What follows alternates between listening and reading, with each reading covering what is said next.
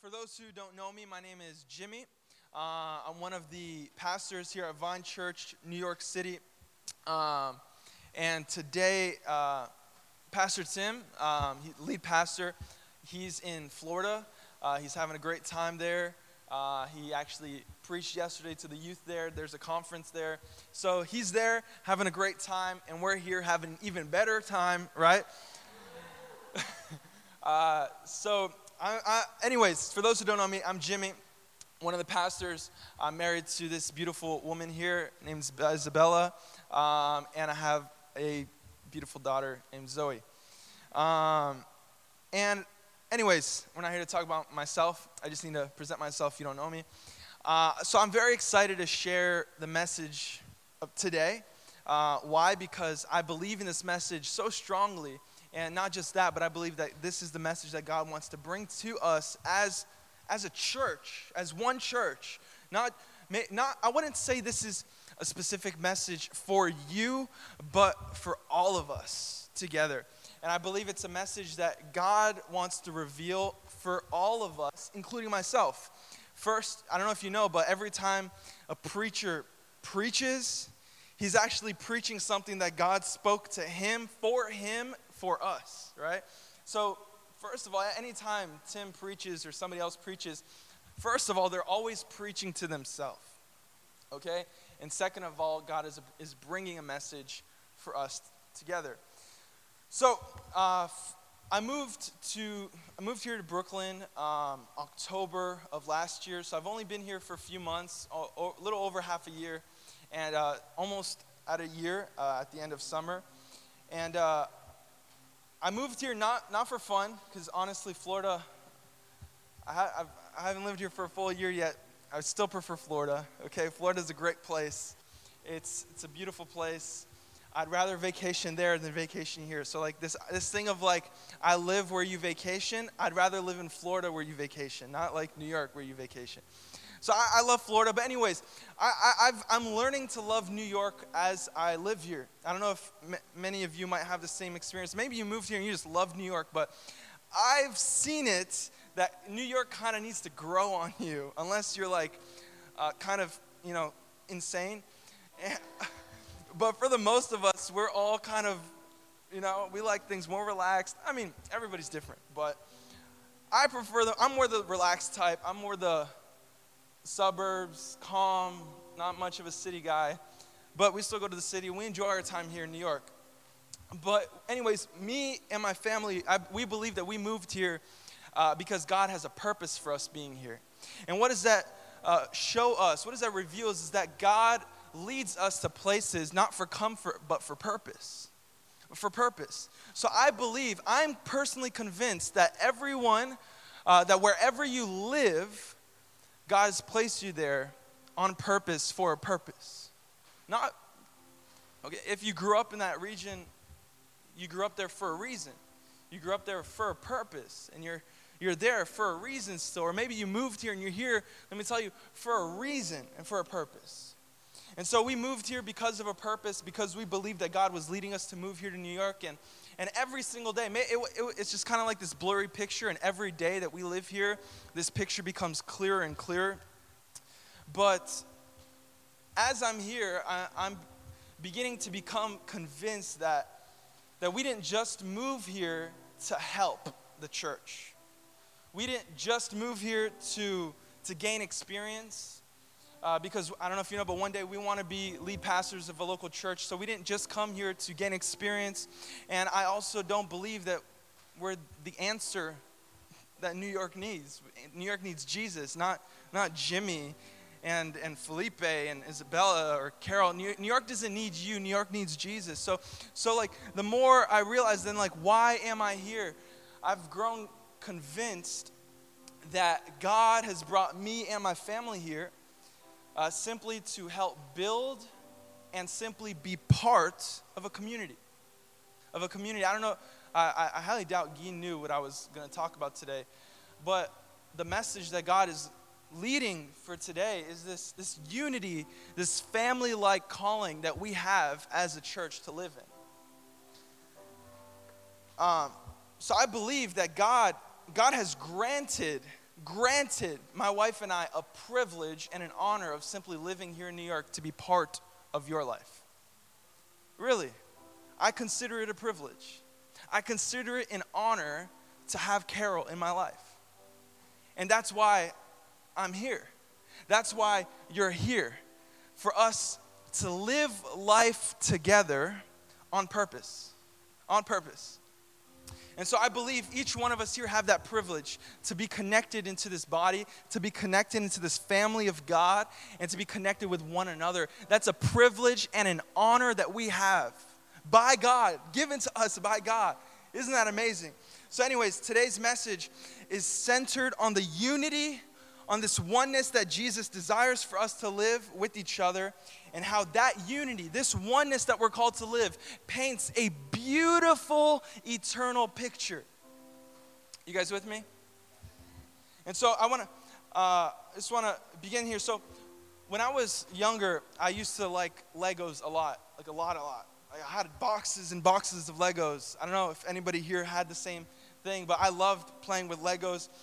And I remember there was this one Lego thing that my brother and I got. I don't know if it was for Christmas or our birthday, but it was like a Star Wars spaceship. Never liked Star Wars, still don't, but it's okay if you do. It was this huge Star Wars spaceship, and it was like over a thousand pieces. And it was like the biggest thing.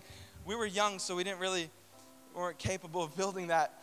But, um, anyways, uh, I want to get to a specific place, but I just want to imagine real quick. Um, imagine yourself as a Lego piece. As a Lego piece, okay? Now I want to ask you, now what's the purpose of a Lego piece? For you to step on, obviously. No, there's absolutely serves no purpose, okay? Serves no purpose. One Lego piece by itself serves no purpose. There's no reason for its existence per se. But when it stands alone, there's no purpose. But when the Lego piece has many other pieces, it serves only one purpose, and that is to be connected to each other so that it would build a bigger picture, so that it would build this Star Wars spaceship of a thousand pieces. You guys with me? And so I believe that God has brought us here together as Lego pieces so that we will be connected to build a bigger picture. Look at what 1 Peter chapter 2 verse 5 says it says you yourselves like living stones are being built up as a spiritual house. Isn't that awesome? So you are like a living stone the Bible says and we are being built up as a spiritual house unto the Lord. A spiritual temple unto the Lord. So in other words God has made you a living stone. God has made you a living Lego piece, okay? Who simply has this honor and privilege to be part of the bigger picture. You guys with me? So the Lego piece has an honor of being inside that box, not just because it's this beautiful blue Lego piece, but it's because it will be part of this big spaceship.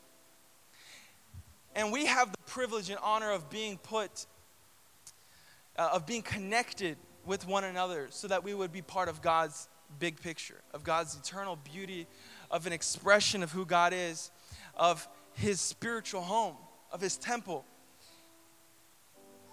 We're not Lego pieces, obviously. We're not, we're not supposed to be put together so that we would create a, a spaceship, but, but like living stones, okay? Together we make up God's temple.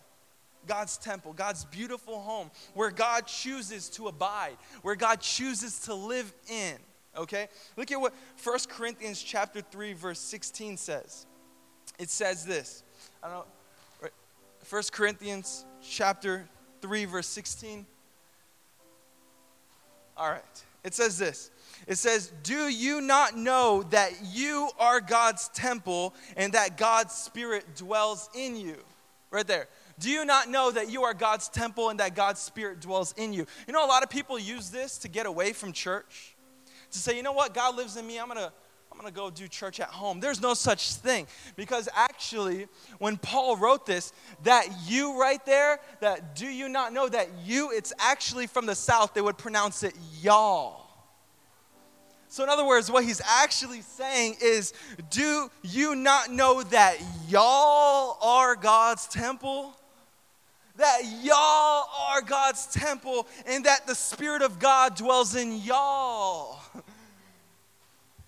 You guys with me? So, like, this idea that I'm gonna isolate myself and separate myself from the rest of the church because they hurt me is actually Satan's strategy to hurt you. Because, I mean, people hurting you, you're gonna, you're gonna have people hurt you in the church and outside the church. You're gonna have people hurting you all day long in the family you were born in because hurt people hurt people. Hurt people hurt people. Healed people heal people. Okay?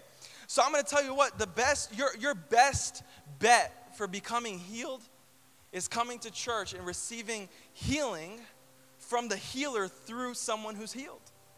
You got, I know it sounds a little complicated, but I think you guys got it. God has called us, God has called y'all to be this spiritual temple that carries the presence of God, that carries who God. Not this building, not this hot warehouse, which actually I'm, i got pretty happy when I came in because AC is blowing. It's not, the, it's not the coldest place, but it's better than what it was. Amen? All right there. but, but, anyways, this is not the church, okay? This is not the church. We are the church. We, in, the, in the New Testament, in the book of Acts, they never went to church. This idea of I'm going to church is it's a religious, it's a religious thinking. We are the church. We don't go to church, we are the church. That's what the Bible teaches us. We are the church. We are the house of God. You are the house of God.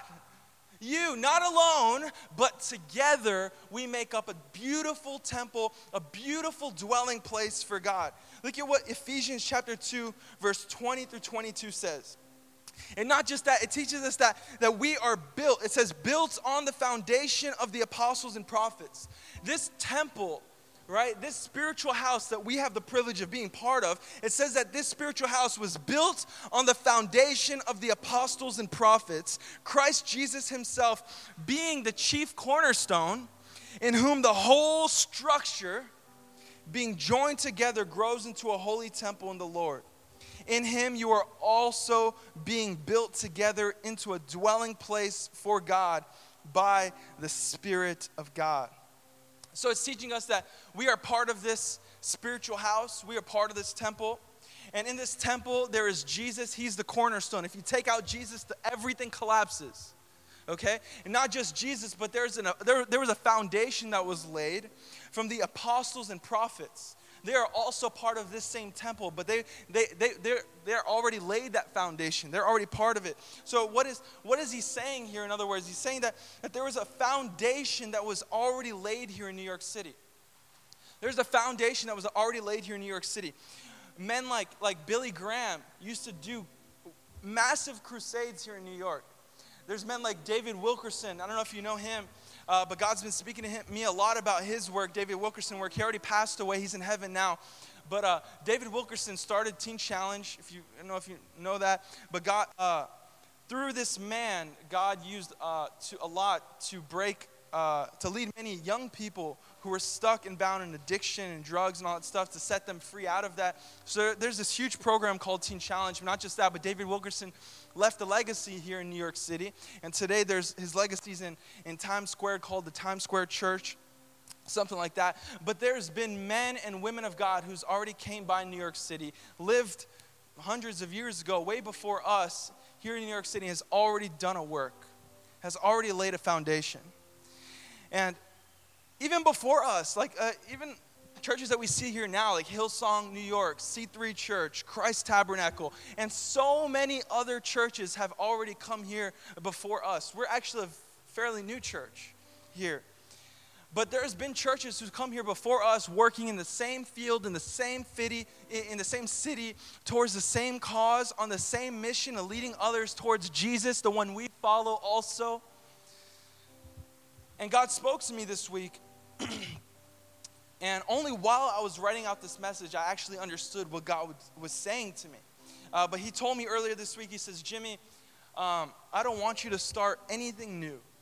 I don't want you to start anything. I don't want you to start new life groups, new churches, new this, new that. I don't want you to think with a new mindset. And, and, and he just put a period there. He didn't elaborate. He didn't continue. He didn't tell me what that meant. And I was just like, okay. And I just kept on driving, and I didn't even question. I just pretended like, all right. But it just kind of sat in me until I started uh, writing this message out, and I started uh, just meditating more on the message, on what God wants to share today. And and I, it kind of like dawned on me, and I had this revelation of like, wow, we really are not starting anything new. If we were to start something new, that means we're starting a new temple, a new spiritual house. But we're not called to start and lay new foundations and find Jesus to be a new a cornerstone of a new church, of a new temple, of a new place for God's dwelling. No, we're called to be part of the same house the same spiritual temple as Hillsong, as C3, as Christ Tabernacle, as many of these other churches, part, part of the same spiritual house that David Wilkerson began, that, that, that, that the apostles and the prophets that we read about in the Bible, we're called to be part of the same spiritual house. We're not starting a new religion. We're not starting a new movement. We're not starting a new denomination. We're part of the same house. We're building on history. We're building on something people have already built.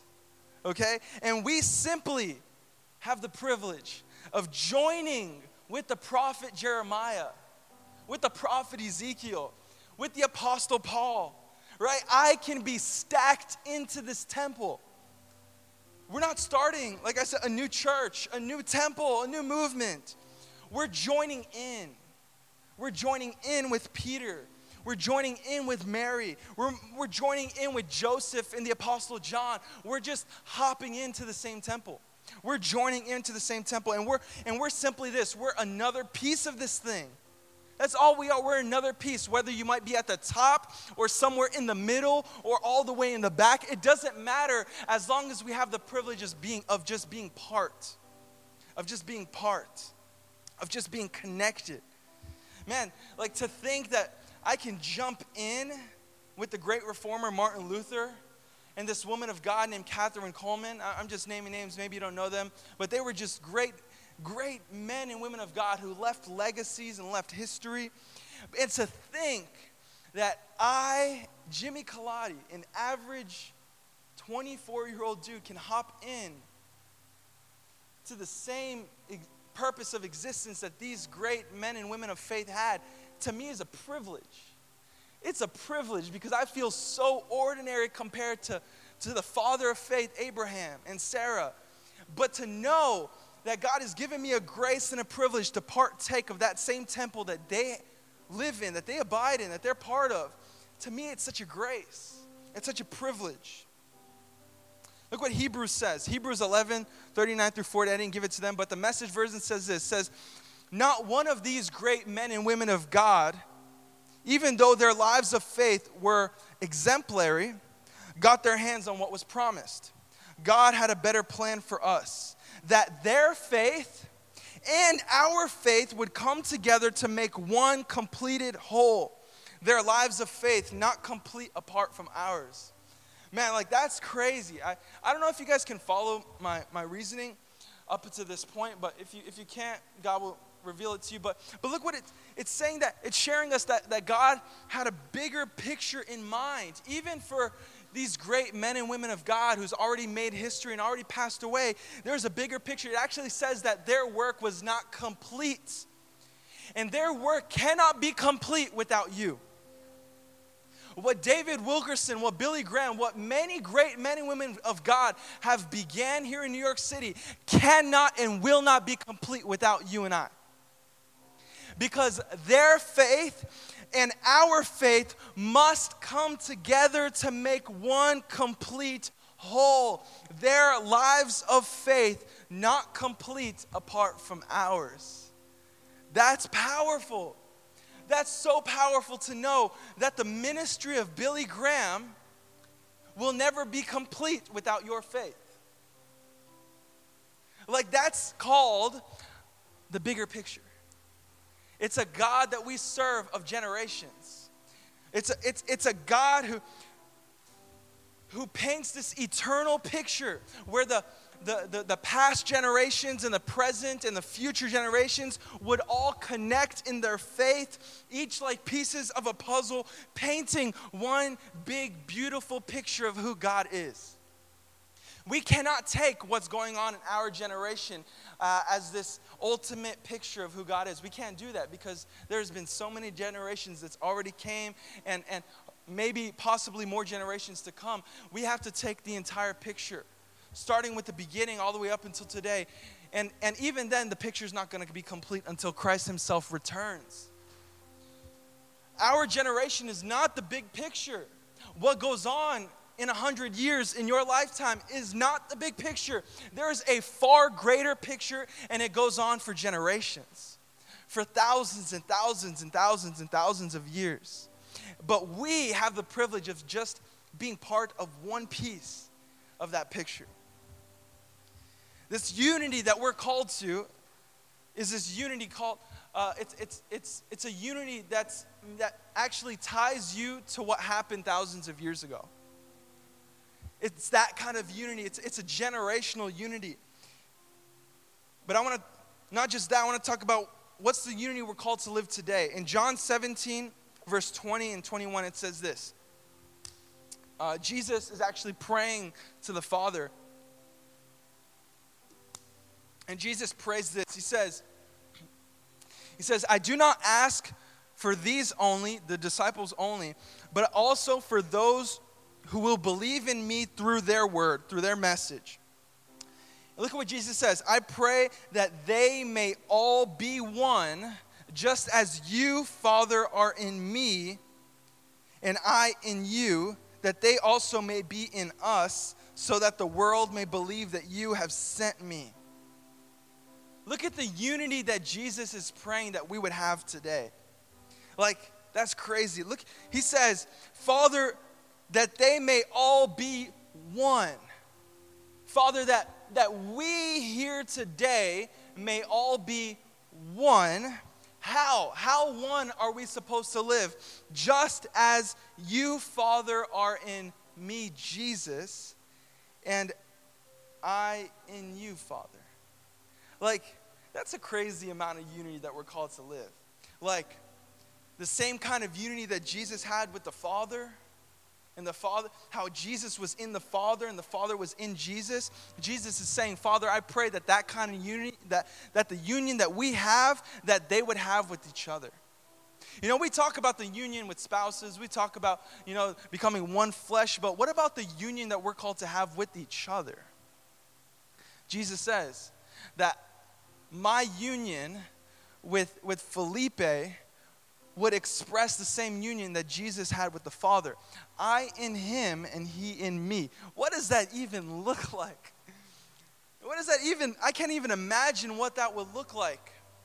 The only thing I can imagine is, is the church of Acts and when, when Jesus says, love your neighbor as what? As yourself.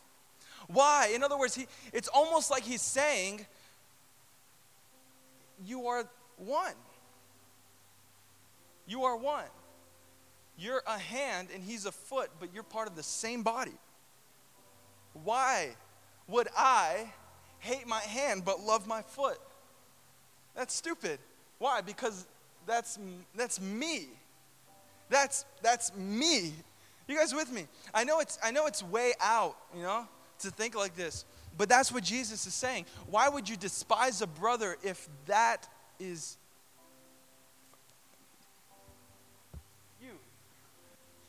if I could say that, but if that's you, you are in the same body. The Bible says we're no longer slave or free, male or female, Gentile or Jew, but we are all clothed with Jesus Christ. We're all clothed with Christ. So, like, we're called to such a unity where you are in me and I am in you. How? Because we're all one in Christ. We're all part of the same body. And I love it when I think like this. I think like, all right, so your house is my house, your food is my food. we are one, your bed is my bed. I'm gonna go sleep on your bed. Why? Because your bed is my bed. But then how, eh, that offends our minds. Why? Because no, it's my house. Yes, but it's also mine. I know it's crazy to think, but but I personally believe, you go with whatever revelation you have, I personally believe that we're called to this union. We're called to have a union a union with each other. Not just your spouse not just who, not just your, your your immediate family but i believe we're called to a union with each other as brothers and sisters in christ that reflects the union that jesus has with the father. And it, this is an extreme level of unity like that's a that's a deep kind of union that we're called to live. And, and like I said, when I think about this union, the, this unity, this what would that look like in community? What would that look like for us to live like that today? The only possible thing that I can think of is the book of Acts. The book of Acts is it shows us how church was lived like. I don't believe the book of Acts is the goal. I believe the book of Acts is the beginning.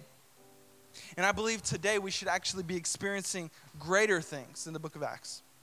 But let's take a look at the book of Acts. It's, in the book of Acts, it, it says that they shared everything.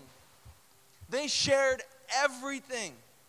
It says that no one among them had any kind of need because the rich people would sell everything they had and distribute it evenly amongst everybody. Imagine if we did that. I'm not saying we're going to go on from this point forward and we're going to do that, but just imagine because that's what they did. That's they all said, "You know what, guys? We're so one. We're going to go to Bank of America and we're going to all, you know, make a trend. We're all going to deposit all of our funds into the same bank account and we're going to distribute debit cards for everybody." and we all have access to the same account. If you make money, you're gonna go direct deposit into the bank account. Please, I'm not saying we're gonna do that, but that's what they did. They shared everything. Whoever wanted to, of course. If you didn't want to, you didn't need to. But if, they, if you wanted to, you partook of this common sharing. That's how one they were. It's crazy, right? I'm not saying that's not the altar call, okay? But I'm just saying, like, that's crazy that they did that. They didn't go to church, they were the church. They were a family. And they trusted each other and they believed in one another. If you were saved, they said, you know what? Come hop in. We're, we're one. My house, they said, I'm going to accept you. If you are part of my house, come and, and stay with me. One of the things I love about Vine Church is how we have so many people all around the world. All around the world. I, just, I went to Brazil, and, and the fact that we have churches there, we have people there, the fact that I can go there and know that I have a home there, everybody opens up their home. I, my brother and I went to Europe the end of last year to go visit my dad, and some of the church Vine Church members in Europe who I've never met in my life actually contacted me and said, Hey, I heard you're coming to the city. I have a home. You can stay with me. Like, and they don't even know me. And then they said, I have a home that you could stay in. In other words, he's saying, My home is your home. There's a room in my home for you. You know, Bella and I, we just got an apartment and we made sure we have three bedrooms. Why? Because there's always a bedroom for someone. This is hospitality that the Bible teaches us to practice. Why? Because we are one. We are one. And obviously, I don't want to give you a living room, I want to give you a room. Why? Because you're family. But, anyways, I remember I was in Bible school. Am I going too long? I, I know Pastor Tim's usually like 20, 30 minutes. I promise I'm going to try to speed up. I remember I was in Bible school and I used to get really frustrated because I used to look at the book of Acts and look at how much they, they lived glory and miracles and signs and wonders, and not just that, but how, how connected they were and how, how much they just experienced and how family oriented and how, how much, how, how united they were. And I used to get jealous. I used to get really jealous and frustrated because I was like, you know what? They met in homes and they did all these things, and, and like, it's kind of boring when I go to church. But like, they experienced all these great things, and, and, and whatnot. And I remember, um, until this day, I'm convinced that there's a gap that needs to be closed uh, between what we read in the book of Acts and what we experience. I believe that gap needs to be closed. And I remember praying very frustrated, and I said, God, what's the difference? Tell me, what's the difference? How do we close this gap? And I remember so clearly when I was in Bible school, God told me it was their surrender that made the difference. It was their surrender. Because today we have the same God, right? We have the same God, there's the same Holy Spirit. So, like, obviously, He didn't change. We changed. Let's read the book of Acts, chapter 2, verse 42. it says, It says this it says, they devoted themselves, the church devoted themselves to the apostles' teaching and to fellowship, to the breaking of bread, and to prayer. These are four things that the church of the book of Acts devoted themselves into. And that word devoted actually means the word surrender. So, like, they surrendered themselves, right, by devoting themselves. They surrendered their own agendas, they surrendered their own plans, and they devoted themselves to the teaching of the word, to the podcast, to Tim's podcast messages, to the Bible. They devoted themselves to fellowship, to the breaking of bread, in other words, the Holy Communion, and to prayer. What I find interesting, okay, the word fellowship actually means companionship, friendship, brotherhood, sisterhood. Now, what shocks me is not that. What shocks me is that the Bible actually makes friendship, companionship, brotherhood, and sisterhood on the same level as prayer, as I gotta, I gotta look, as taking the Holy Communion, and as reading the Bible. In the same level, it says that we should devote ourselves to companionship, to friendship, to hanging out with one another. Going to the movies sometimes is better for you than to go pray. Can I say that?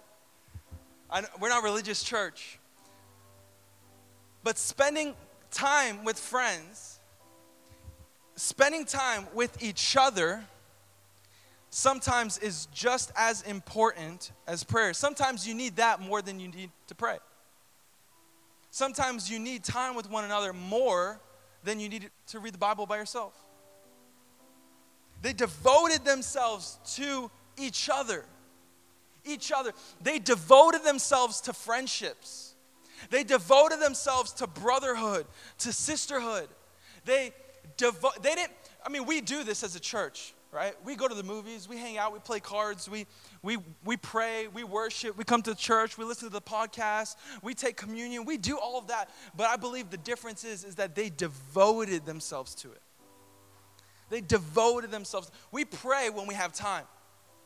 We go to the movies and we spend time with each other when we have time. We read the Bible when we have spare time. But they didn't do this on their spare time. They actually set aside time for that. They devoted themselves to this. They devoted themselves to the fellowship, to praying, to the, to the Bible, and to taking the communion. They devoted themselves for friendship.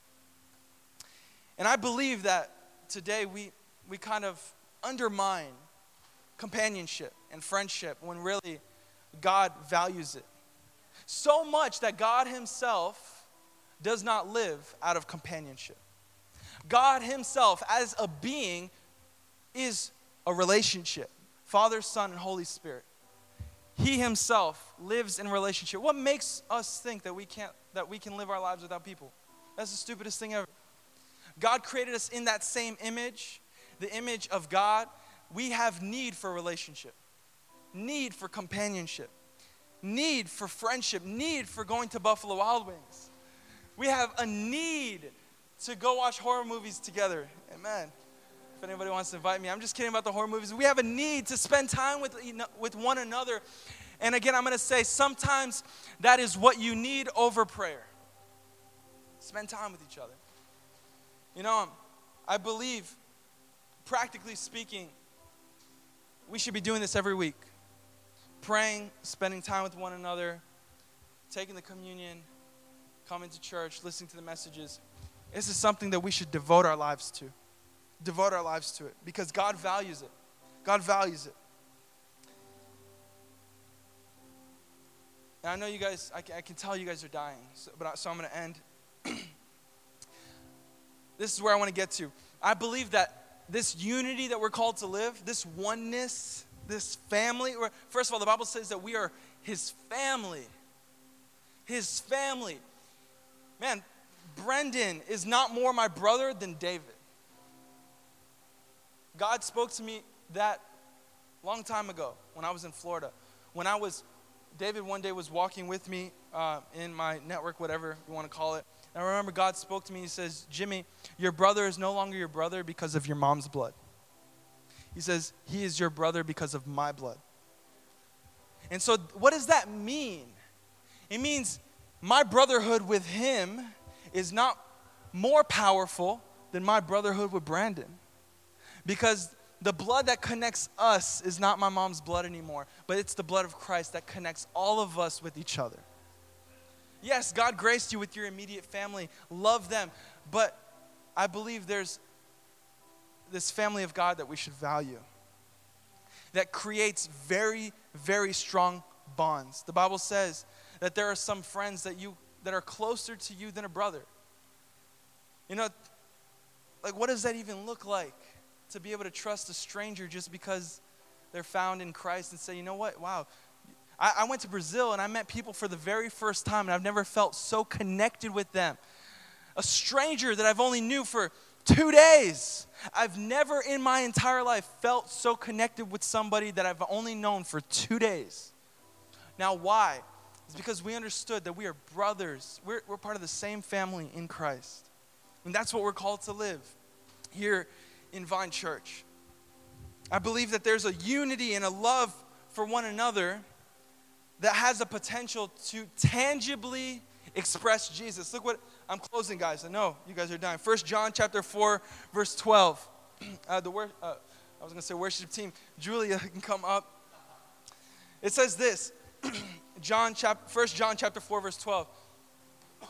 It says, my New Living Translation says, No one has ever seen God, but, it was loud, no one has ever seen God, but if we love each other, God lives in us, and his love is brought to full expression in us. I want to read that. So, no one has ever seen God, John says. But if we love one another, God abides, God lives in us, and his love is perfected through us, in us. Man, like, I believe what John is saying here is that obviously no one has ever seen God, but there's this possibility, think with me, there's this possibility that if we love one another, God, because He lives in us, can fully express His love through us, and so we just might possibly, potentially be able to see God in each other. God radiating His love and His image through the person next to you. Why? Because God lives in that person. That's crazy. John's saying, if you want to see God, right, you'll, your best bet is to find in the person next to you who has God in them and who will love you like God does. I, I, maybe you're confused, but how encouraging is that? Like, have you ever spent time with someone and left thinking like there was something different about that person?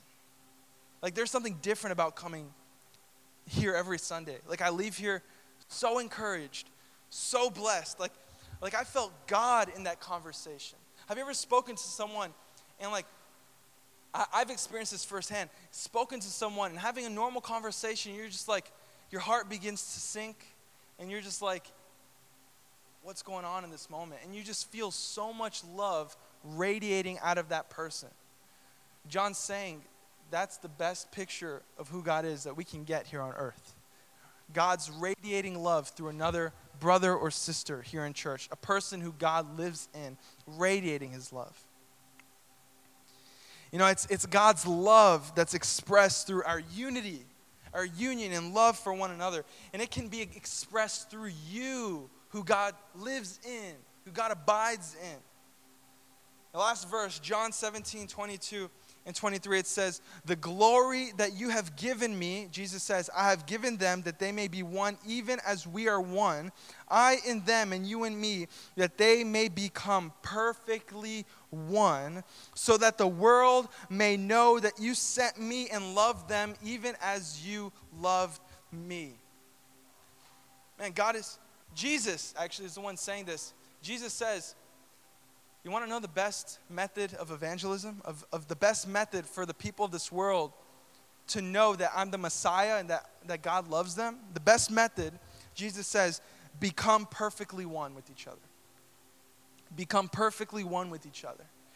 You know, he's saying, if we here at Vine Church, if we live loving one another and devoted to one another, Jesus is saying, somehow supernaturally the people will look at our love for each other and they will believe that Jesus is the Messiah and that God loves them. That's what Jesus is saying. You know, I believe that it's because the people of this world are longing for a community of people who genuinely love and care for each other and who live for a greater purpose other than themselves, other than their own pockets, other than their own wealth and their own future people of this world are longing for genuine love and community. And they're going to find it with us. They're going to find it with us. They're, and not just that, but they're going to find the love of God radiating through us. As we love one another, and as I devote myself to Carlos, and as I devote myself to Vanessa, as I devote my, myself to loving them well, and to treating them like Christ. And as, as we do that to each other, the Bible says people will look at our love for one another and say to themselves, I want to join. I want to join. Not just that, they will find that Jesus is the Messiah sent by God. And not just that, but God loves them too. God doesn't just love us, but God loves them too. That's powerful. So I want to invite you to stand up.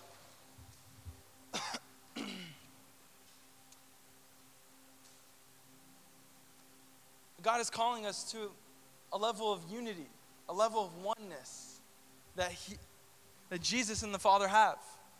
That Jesus and the Father have. And as we do that, people will look at that and they will come to Christ. They will be saved. Not just that, they will become also living stones into the same beautiful temple that we are part of.